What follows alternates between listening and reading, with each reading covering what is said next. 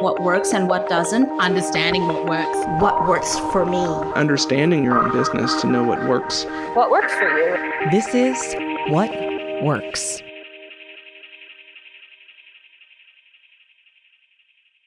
I'm pretty sure I picked up most of my U.S. history knowledge outside of U.S. history classes. For instance, I played in the pit orchestra for Annie in high school, and I learned quite a bit about the Great Depression. You probably know Annie's famous anthem, Tomorrow, and you've probably heard It's a Hard Knock Life.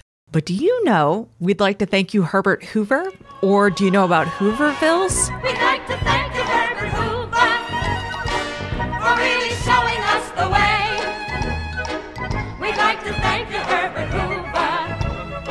I'm Tara McMillan, and this is Extra Context. Short bonus What Works episodes that add more historical, philosophical, or strategic context to how we navigate the 21st century economy. Herbert Hoover's successful bid for president culminated in a speech on October 22, 1928, that enshrined the concept of rugged individualism into the American mythos. It is the American system. It is founded on the conception that only through ordered liberty, freedom, and equal opportunity to the individual will his initiative and enterprise spur on the march of progress. And in our insistence on equality of opportunity, has our system advanced beyond the whole world. Hoover made his case against federal interference in the economy. He argued that while centralization was necessary during World War I, it was now a danger to the American way. Hoover believed that if the federal government continued to direct economic growth, it would impede Americans' freedom. We regimented our whole people temporarily into a socialistic state.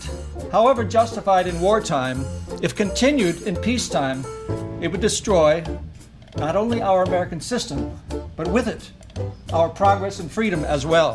Hoover took up the cause of restoring the political philosophy of little L liberalism. In other words, he believed that Americans were most free and had the most economic potential when the government didn't interfere in their lives. Further, he claimed this approach had already yielded incredible results. Our America has come nearer to the abolition of poverty, nearer to the abolition of fear of want than humanity has ever reached before. The departure from our American system will jeopardize the very liberty and freedom of our people. Now, you don't need to be a historian to question the validity of these statements. In 1928, white women had only won the right to vote 8 years previous. Irish and Italian immigrants were only starting to be accepted in polite company.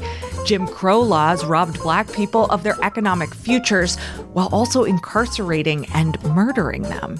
American Indian residential schools were still taking children from their homes in service of assimilation, and American Indians had only become U.S. citizens in 1924. In every way you can imagine, the United States was only the land of the free for a very narrow slice of the population. The rugged individualism Hoover sought to restore had a color, white. It also had a gender, male. But of course, Hoover insisted that American individualism was based on equality of opportunity. We see the legacy of Hoover's case for rugged individualism in all of the most popular self-help and success books. From Norman Vincent Peale to Brian Tracy to Bernard Roth to Rachel Hollis, the message is one of profound self-reliance. The self-improvement mantras we encounter daily all rely on recasting inequality as personal excuses. The logic of individualism is easy to buy into if you don't think about it too hard. Don't get curious about what else is going on beneath the surface. But the logic quickly breaks down when you start asking questions. Friedrich Hayek was another devoted proponent of individualism in the first half of the 21st century. Hayek was an economist and political philosopher, and he helped found the society that advocates for individualist, free market economic policies to this day. Hayek believed in equal economic opportunity, just as Hoover did, but he absolutely did not believe in trying to level the playing field. He wrote, quote, "There is all the difference in the world between treating people equally and attempting to make them equal." To Hayek, people were not equal. And by allowing for equal opportunity, some would rise to the top, others would sink to the bottom, and society would benefit by getting its varied needs met by different kinds of people. Just like Hoover, Hayek's free individual was white and male. Just 1 year and 1 week after Hoover's rugged individualism speech, the New York Stock Exchange collapsed. It was Black Tuesday, the beginning of the Great Depression. Hoover refused to provide outright relief to those suffering during the Great Depression. Worse, he exacerbated trade wars. His approach to navigating the Great Depression earned him the distinction of U.S. News and World Report's 9th worst president. The Depression only started to abate after President Roosevelt put a host of progressive policies in place to address the needs of citizens directly. FDR wasn't a rugged individualist. I might suggest instead that FDR's approach was one of rugged cooperation. Rugged individualism is still deeply enmeshed in American culture, and the myth is one of our biggest exports to the rest of the world. The American dream promises that anyone can make it if they work hard enough and play by the rules. Anyone can make it by pulling themselves up by their bootstraps. Baloney.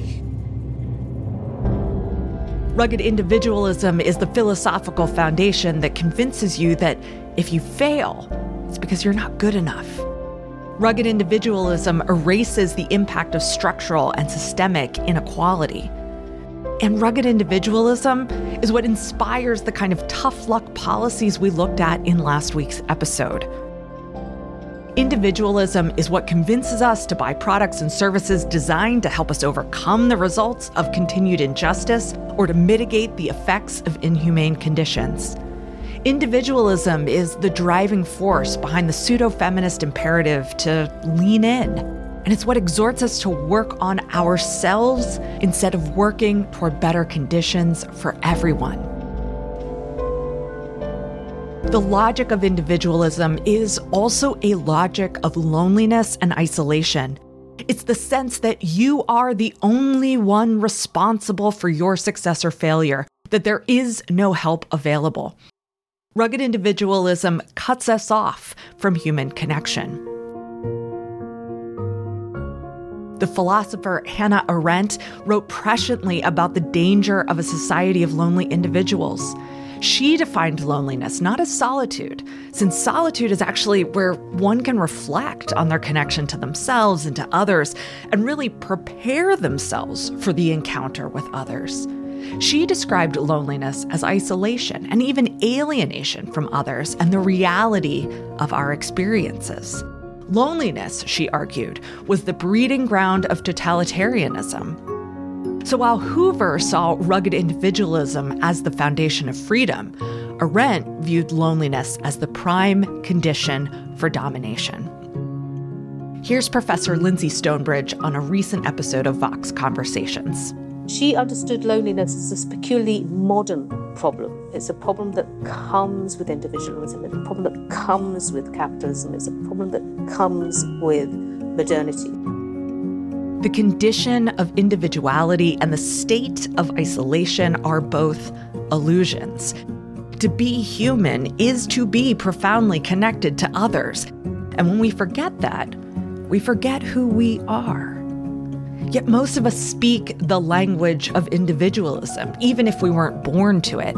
So individualism influences the marketing messages we create and those that act on us. Individualism is the lens through which we see our P&L statements, even if the accounting of revenue and expenses is inherently an accounting of relationships. While individualism persists as the dominant language of business and career success, it isn't equipped to describe the reality of that success. We recognize the economic system we move through every day and how it influences our decisions.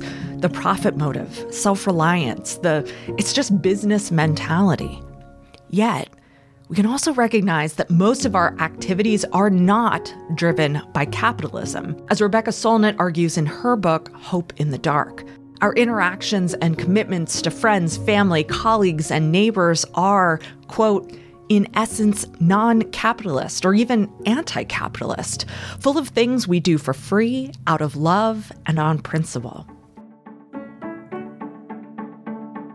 We take part in rugged cooperation every day, and businesses can be run with rugged cooperation too. What could happen if we replace the philosophy of rugged individualism with a philosophy of rugged cooperation? What if we swapped out the scripts we've learned in an individualist culture with the curiosity and care of a cooperative culture?